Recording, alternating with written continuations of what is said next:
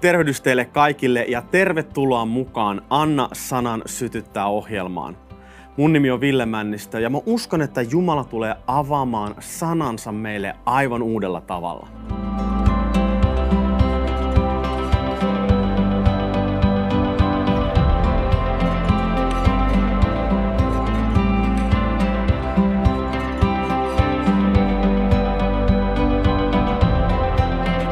Tervetuloa mukaan. Me ollaan alettu puhumaan toivosta. Mä olen jakanut tämän ohjelmakokonaisuuden kolmeen eri isompaan osa-alueeseen. Me ollaan puhuttu, että me olemme menossa myrskyyn, ja toinen osa on, että kun olemme siellä myrskyssä, ja kolmas on, että kun me pääsemme pois sieltä myrskystä. Nyt edelliset kaksi ohjelmaa me ollaan nimenomaan keskitytty tähän ensimmäisen, kun olemme matkalla myrskyyn. Ja halusin tänään myös jatkaa siitä – Erittäin tärkeää, että me muistetaan, että kun me olemme matkalla myrskyyn, niin me emme ole yksin, vaan että Jumala on meidän kanssa. Jeesus on meidän kanssa. Ja meillä voi olla toivoa sen tähden, koska meidän toivo ei perustu niihin olosuhteisiin, niihin tilanteisiin, missä me ollaan, vaan meidän toivo aina perustuu Jeesukseen, Jumalaan. Hän on meidän toivon lähde. Me ollaan puhuttu siitä, että kun me olemme matkalla myrskyyn, on erittäin tärkeää ensinnäkin se, että me myönnämme asiaa. Me myönnetään se meille itsellemme ja myös Jumalalle, että meillä on ongelma, meillä on myrsky edessä. Toiseksi on hyvin tärkeää, että me käännetään meidän rukoukset pois siitä meidän ongelmasta kohti Jumalaan. Että me kohdennetaan meidän rukoukset oikein. Sitä, ja kun me kohdentaa meidän rukoukset Jumalaan, hän alkaa täyttämään meidän elämää läsnäolollaan. Mitä enemmän hän täyttää meitä, sitä enemmän me saadaan toivoa meidän elämään. On myös tärkeää pyytää apua. Jumala voi johdattaa ihmisiä meidän elämään, jotka voi auttaa meitä, mutta joskus me tarvitaan myös ihan ammattiapua. Eli erittäin tärkeää tässä toivottomuudessa tai kun olemme matkassa, matkalla myrskyn, että me haetaan oikeanlaista apua. Tietenkin kun ollaan matkalla myrskyyn, se jo nostaa suuria kysymyksiä meidän elämässä. Ja viime kerralla puhuttiin siitä, miten Jumala puhuu meille, mutta ei välttämättä aina vastaa kysymykseen.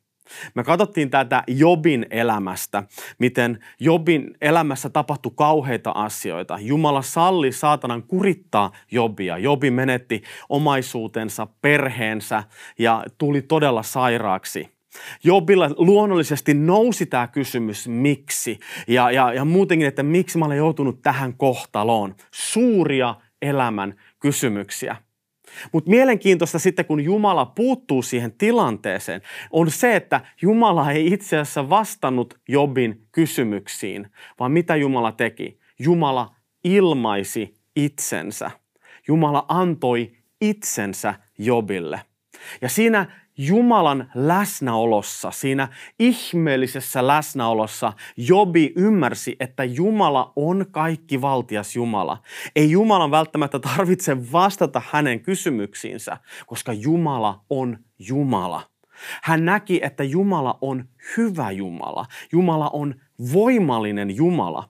Ja sen takia, koska hän näki, kuka Jumala on, hän pystyi myös hyväksymään sen, että mitä Jumala antaa tai on sallinut hänen elämänsä ylle.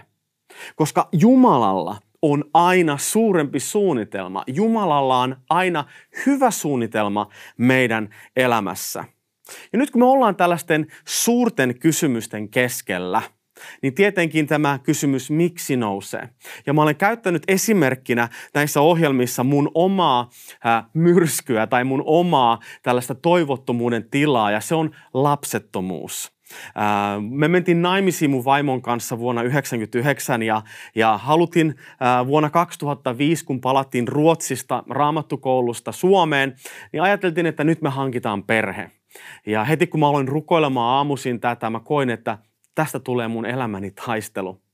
Ja siinä meni 12 vuotta, kunnes sitten adoption kautta me saatiin meidän ensimmäinen lapsi, ihana lahja Jumalalta.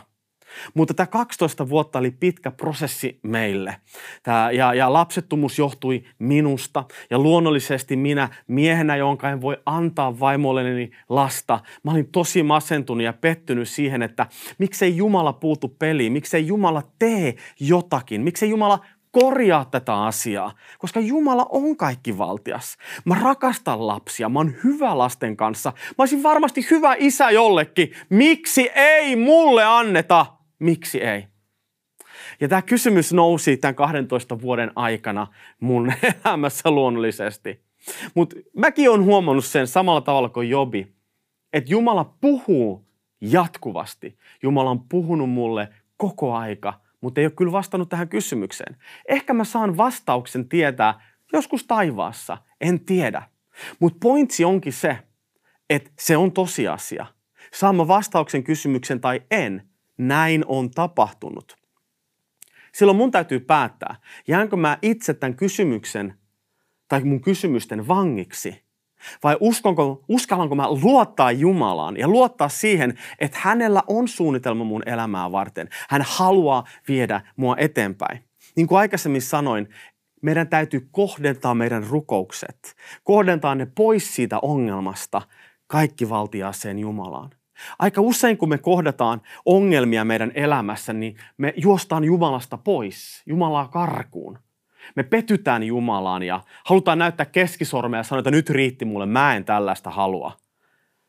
Mutta Jumala haluaa nimenomaan päinvastoin, että me ei juosta häntä karkuun, hänestä pois, vaan että me juostaan hänen luokse. Hän haluaa tulla meidän luokse. Hänen läsnäolonsa, niin kuin Jobi ymmärsi, tärkeämpää kuin vastausten saaminen on se, että Jumala tulee meidän luokse ja että Jumala ilmaisee itsensä. Nyt kun Jumala ilmaisee itsensä meille, kun hän osoittaa läsnäolollaan hänen rakkauttaan, hänen hyvyyttään, sitä kuka hän on, niin aika helposti monet meidän kysymykset, niin kuin Jobillakin, vain menee sivuun. Ne haihtuu pois. Niitä ei enää ole. Samalla tavalla hänen läsnäolossaan kysymykset haihtuu, mutta myös jotkut kysymykset vastaa, ne Jumala vastaa niihin automaattisesti – me saadaan vastaukset automaattisesti niihin kysymyksiin, jotka on meille tärkeitä ja olennaisia meidän elämässä. Mutta tärkeintä on se, että hän ilmaisee itsensä minulle.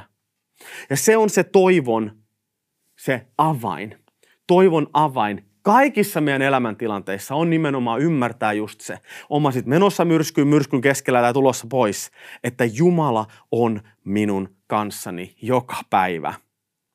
Jos me ajatellaan näitä miksi-kysymyksiä, niin me voidaan jakaa ne itse asiassa niin kuin kahteen eri osaan.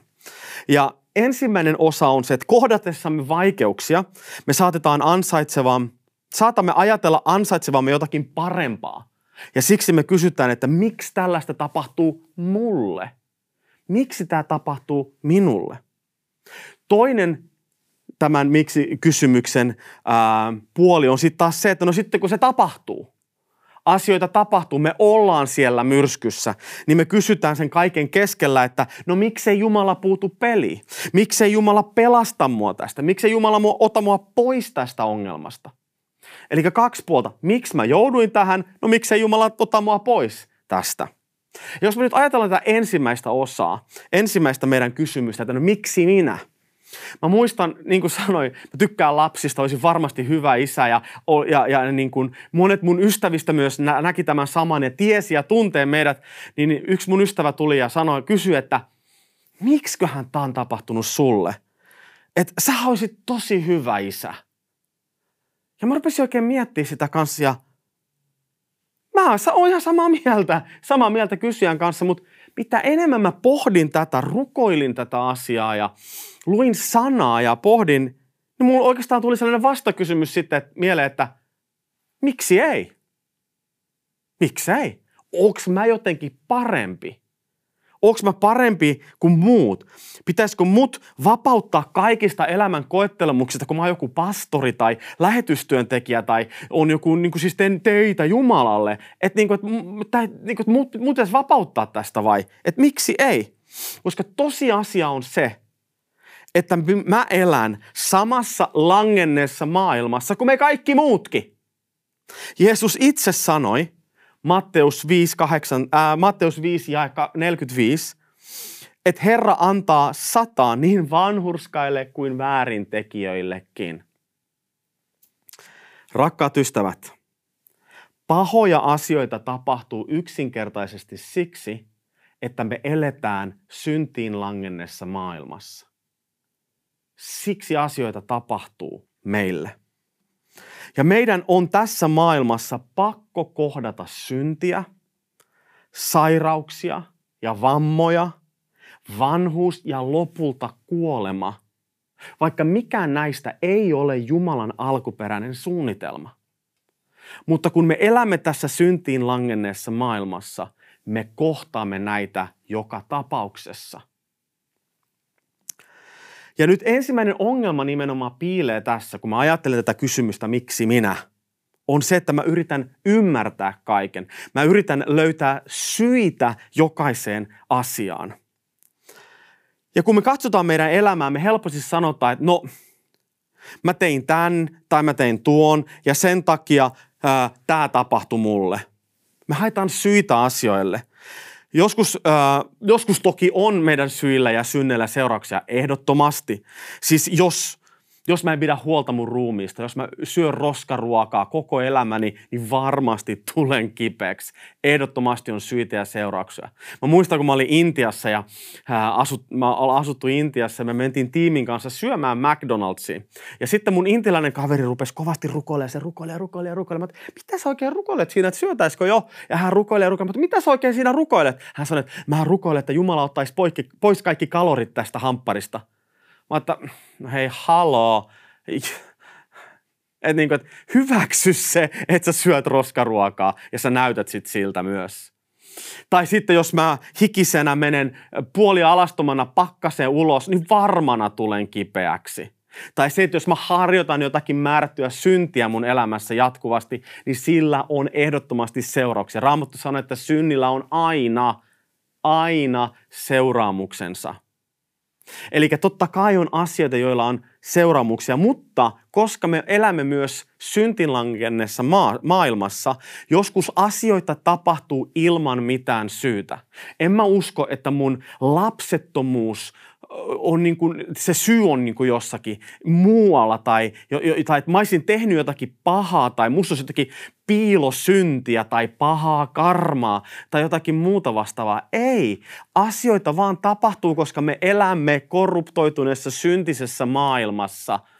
Ja, ja meidän täytyy vaan hyväksyä se, mutta kuitenkin siinä uskoa, että Jumalalle kaikki on mahdollista. Jumala voi parantaa, Jumala voi eheyttää, Jumala voi muuttaa asioita meidän elämässä. Amen.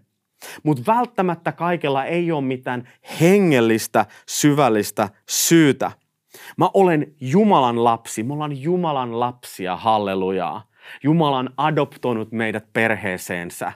Se tarkoittaa sitä, että meillä on se asema hänessä, että kaikki mitä kuuluu hänelle kuuluu meille lapsina, Jumalan lapsina. Jumala on lahjoittanut meille vanhurskauden. Meillä on vanhurskas asema Jumalan edessä. Tarkoittaa sitä, että mä voin tulla Jumalan luokse niin kuin ei olisi syntiä. Jumala näkee meidät hänen verensä kautta, verensä läpi ja me voidaan tulla. Syntiset ihmiset pyhän Jumalan eteen, eikä kuolla, vaan me voidaan tulla vapaasti. Sanoa, että Abba, Isä, mä tulen sun luokse. Amen. Eli meillä on tämä asema. Ja joskus asioita tapahtuu meidän elämässä. No se ei tarkoita sitä, että meidän ei tarvitsisi etsiä syitä. Totta kai voidaan etsiä syitä erilaisille asioille. Ja usein eheytymisprosessi alkaa siitä, kun löytyy syy. Mutta mun ongelmaan mä en usko, että siinä on mitään selvää syytä. Mun täytyy vaan sen kaiken keskellä oppia luottamaan Jumalaan. Ja se luottamus vie mut toivon lähteelle siinä toivottomuuden keskellä. Eli toisin sanottuna, ystävät, Jumala ei tarvitse pahaa tehdäkseen hyvää. Jumala ei tarvitse pahaa. Jumala on kaikki valtias. Me ei voida lisätä Jumalaan mitään. Jumala on hyvä Jumala. Ja nyt jos Jumala on hyvä, niin Jumala ei tarvitse pahaa tehdäkseen hyvää. Ja joskus joku sanoo, että, että, niin kuin, että mun vaimo kuoli, jotta Jumala voisi koskettaa koko mun sukua hänen hautajaisissaan. Ja okei, okay, tosi mahtavaa, että Jumala pystyy puhumaan ja koskettamaan kaikki niitä ihmisiä hautajaisissa, mutta Jumalan kaikki valteessa olisi kyllä voinut tehdä sen ilman, että jonkun tarvii myös kuolla. Meidän täytyy, rakkaat ystävät, ymmärtää, että Jumala on hyvä Jumala. Ja hän voi tuoda esiin jotain hyvää kauheimmissakin tragedioissa. Jumala ei muuta pahoja asioita hyväksi, vaan hän voi saada aikaan jotain hyvää huolimatta noista pahoista asioista. Juuri tätä samaa asiaa opetuslapset pohti, kun ne kysyi Jeesukselta, että olivatko galilealaiset suurempia syntisiä kuin muut, koska heille oli tapahtunut kauheita asioita. Tämä löytyy Luukas 13, jakeesta 1-5 menee näin. Samaan aikaan muutamat paikalla olevista kertoivat Jeesukselle niistä galilealaisista, joiden veren pilatus oli sekoittanut heidän uhrieläintensä vereen. Jeesus vastasi heille, luuletteko, että nämä galilealaiset olivat syntisempiä kuin muut galilealaiset, koska he saivat näin kärsiä? Minä sanon, ei suinkaan. Jeesus sanoi, ei suinkaan. Mutta ellette käänny, samoin myös te tuhoudutte. Entä ne 12, jotka saivat surmansa, kun torni kaatui siloassa heidän päälleen? Luuletteko, että he olivat syyllisempiä kuin kaikki muut ihmiset, jotka asuvat Jerusalemissa? Minä sanon teille, eivät suinkaan. Ellette te käänny, samoin te kaikki tuhoudutte. Siis Jeesus yllätti opetuslapset vastauksellaan. Jeesus sanoi, että minä sanon teille ei suinkaan, ellette te käänny, samoin te kaikki tuhoudutte. Opetuslapset todennäköisesti oletti Jeesuksen sanomaan jotakin aivan muuta. He oletti, että Jeesus sanoi, että joo, ne oli pakanoita, ne on suurempia syntisiä, sen takia niille tapahtui näitä asioita. Kenties Jeesus halusikin sanoa, että pahoja asioita voi tapahtua myös ilman syytä – ja meidän pitää varautua siihen. No tämä ei siis tarkoita kuitenkaan sitä, että meidän pitäisi jotenkin passivoitua, että aha, okei, kiitti Ville viestistä, selvä homma, okei, tässä sitten mitä, ei millään ole mitään väliä, ihan sama, tapahtuu mitä tapahtuu. Tämä ei tietenkään tarkoita sitä, että ei mun tarvitsisi olla uskollinen, ää, rukoilla, tehdä oikein, elää pyhityksessä, etsiä Herraa. Ei, rukouksessa on voima. Jeesuksen veressä on suoja. Jeesus on voittanut kaiken ristillä. Halleluja.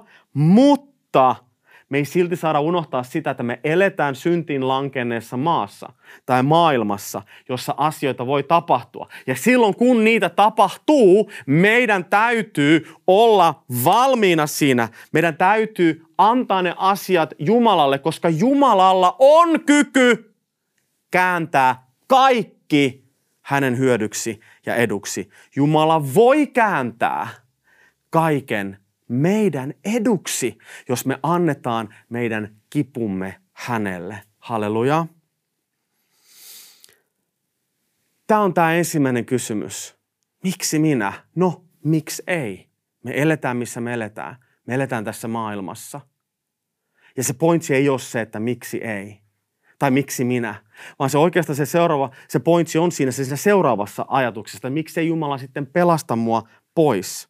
Koska ongelma ei välttämättä ole uskon puute tai luottamuspula, me todella uskotaan Jumalaan ja luotetaan Jumalaan. Mä uskon ihan satasella Jumalaan. Mä oon koko elämäni uskonut täysillä, että, että lapset on Jumalan lahja taivaasta, että se kuuluu meille. Silti mä en ole saanut biologisia lapsia, vaikka mä uskon Jumala. Ja tämä onkin tämä aika mielenkiintoinen niin kuin ajatus siitä, mikä me huomataan aika nopeasti, kun me luetaan raamattua – me tutkitaan vanhaa testamenttia ja uutta testamenttia, me tutkitaan ihmisten elämää, niin me huomataan tämä sama.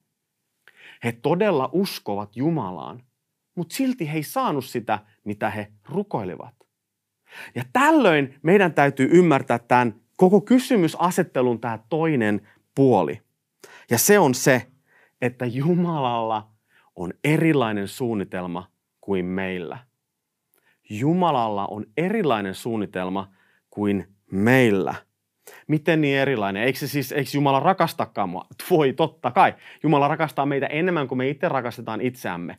Jumala on hyvä. Hän tietää ja tuntee meidät. Hänellä on hyvä suunnitelma meidän elämälle. Mutta tässä on tämä avain, rakkaat ystävät, että Jumala katsoo meidän elämää kokonaisuudessa. Ei pelkästään sitä seuraavaa askelta. Jumala näkee meidän elämän kokonaisuuden. Hän on kaikki valtias. Raamattu myös sanoo, että Jumala on kaikkialla läsnä oleva, omnipresent, kaikkialla läsnä oleva. Se tarkoittaa sitä, että Jumala on nyt juuri mun elämässä kaikkialla samaan aikaan just nyt. Jos me ajatellaan näin, Jumala on luonut meille ajan. Tässä on meidän aika. Tässä Ville syntyy, tässä Ville kuolee ja mä toivon, että mä oon jossakin lähempänä täällä. Mutta mä olen jumissa mun ajassani, koska tämä on luotu, meillä on luotu aika.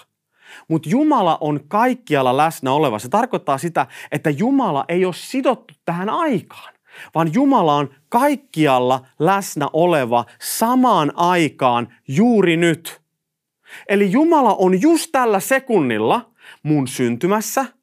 Tällä samalla sekunnilla hän on mun kuolema, kuolemassa. Ja tällä samalla sekunnilla hän on mun kanssa täällä studiossa. Jumala on kaikkialla läsnä oleva. Se tarkoittaa silloin sitä, että Jumala on jo mun huomisessa. Jumala on jo mun ensi kuussa, ensi vuodessa. Jumala on jo siellä koska hän on kaikkialla läsnä oleva. No miksi mä sit on peloissani? Miksi mä pelkään mun tulevaisuuden puolesta? Miksi mä olen huolissani? Koska Jumala on jo siellä. Jumala tietää, mitä on tuleva. Jumala haluaa johdattaa mut mun huomiseen oikealla tavalla. Ja se onkin se meidän rukous, mitä meillä pitää olla tänään. Ei se, että Herra, mitä kaikkea tapahtuu, vaan että Herra, auta mua tänään – muuttumaan oikealla tavalla, jotta mä olisin valmis astumaan sinne mun huomiseen oikealla tavalla. Johdata mut mun huomiseen oikealla tavalla. Se on se meidän rukous, rakkaat ystävät. Jätetään se loppuosa Jumalan huoleksi. Hän kyllä pitää huolta, että meidän tulevaisuus on hyvä, koska hänellä on kokonaissuunnitelma.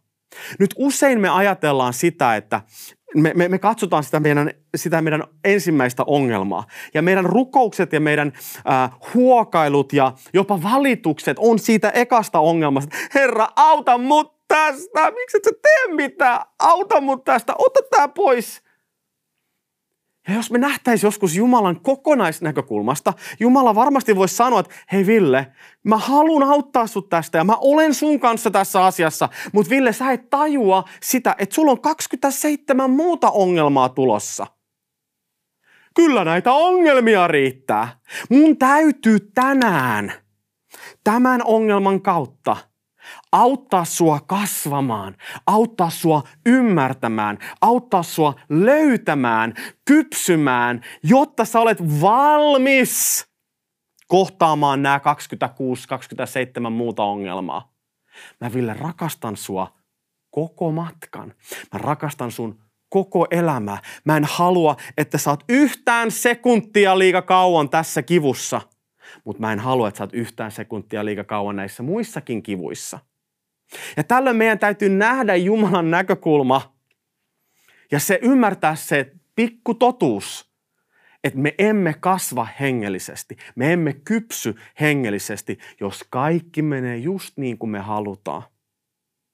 Meidän täytyy luottaa, että Jumala on kaikkivaltias. Ja joskus, kun Jumala ei pelasta meitä pois siitä ongelmasta just sillä sekunnilla, se ei tarkoita sitä, että ei Jumala rakasta tai välitä meitä, meistä. Hän välittää meistä enemmän kuin me ymmärretäänkään. ymmärretäänkään. Hän rakastaa meitä niin paljon, että hän haluaa, että me koko elämä, se kokonaisuus tulee toimimaan meidän elämässä. Amen. Eli Jumala haluaa, pyhyyden ja uskon nivoutuman elämäämme niin olennaisena osana, että me voidaan elää meidän koko elämä siinä uskossa ja siinä pyhyydessä. Meidän täytyy myös ymmärtää, okei, okay, Jumala katsoo meidän elämää kokonaisuuskuvaa, mutta Jumala myös välittää koko maailmasta. Ja tämä koko maailma on eksynyt aika kauan Jumalasta – Jumala on pitkän ajan suunnitelma koko maailman kaikkeutta varten. Jumala on korjaamassa maailman kaikkeutta omaksi kunniakseen ja meidän hyväksi. Joskus me ihmiset ajatellaan, että me ollaan se maailman napa, maailman kaikkeuden keskipisteitä. Ja me kuvitellaan, että meidän oma lyhytkestoinen onni ja onnellisuus on maailman tärkein asia. Mutta tiedättekö te mitä? Kyse on Jumalan kunniasta, ei meidän henkilökohtaisesta onne, onnellisuudestamme. Kyse on Jumalan kunniasta. Ajaville, tarkoittaako tämä sitä sitten, että Jumala ei välitä meistä, että, että ollaanko me onnellisia vai ei, tai mitkä on meidän tarpeet tai näin? No totta kai hän välittää. Hän välittää meistä enemmän kuin me uskotaankaan. Hän rakastaa meitä. Hän antoi ainoan poikansa meidän puolesta, halleluja, että meillä olisi pääsy Jumalan luokse, hänen valtaistuitemensä luokse. Mutta Jumala tuntee meidät paremmin kuin me itse tunnemme itsemme. Jumala haluaa meidän parasta. Haluammeko me nähdä itsemme osana sitä suurta suunnitelmaa, sitä Jumalan suunnitelmaa. Osataanko me nähdä? Osataanko me nähdä, että Jumalalla on hyvä suunnitelma? Koska se itse asiassa johtaa meidät siihen olennaiseen kysymykseen ja se on se, että onko Jumala hyvä vai ei? Uskotaanko me, että Jumala on hyvä just mulle? Ei pelkästään naapurille, vaan myös mulle. Haluaako Jumala mun parasta? Tämä johtaa oikeastaan sitten taas siihen, että no mikä on sitten se meidän Jumalan kuva? Millä tavalla me nähdään Jumala meidän elämässä? Onko hän hyvä vai ei? Jaakob rohkaisee meitä tässä. Hän sanoo Jaakob 1 ja 17, että jokainen hyvä anti, täydellinen lahja tulee ylhäältä, valojen isältä, jonka luona ei ole muutosta eikä varjoakaan vaihteluista – Siis jokainen hyvä anti, täydellinen lahja tulee Jumalalta. Halleluja, eikö ole mahtavaa? Jos siis Jumala on sallinut jotakin asioita meidän elämään, hän voi muuttaa ne palvel- palvelemaan jotakin tarkoitusta. Ja tämä on tämä mun rukous tänään, rakkaat ystävät, että se, missä sä olet just nyt, se kipu, mitä sä kohtaat just nyt, jo anna se hänelle, anna se Jumalalle, sano, että tässä on tämä minun kipuni. Jumala, käännä tämä jotenkin mun elämässä, mun eduksi ja mun hyödyksi, koska Jumalalle se on mahdollista ja hän haluaa tehdä sitä. Hän haluaa kääntää asiat meidän eduksi. Ja tämä onkin erittäin tärkeä pointsi, se, että meidän kärsimystemme ei tarvitse olla merkityksettömiä. Meidän kärsimystemme, meidän asioiden ja ongelmien ei tarvitse olla merkityksettömiä ja mä haluan jatkaa tästä ensi kerralla, joten Jumalan siunausta teille tänään. thank you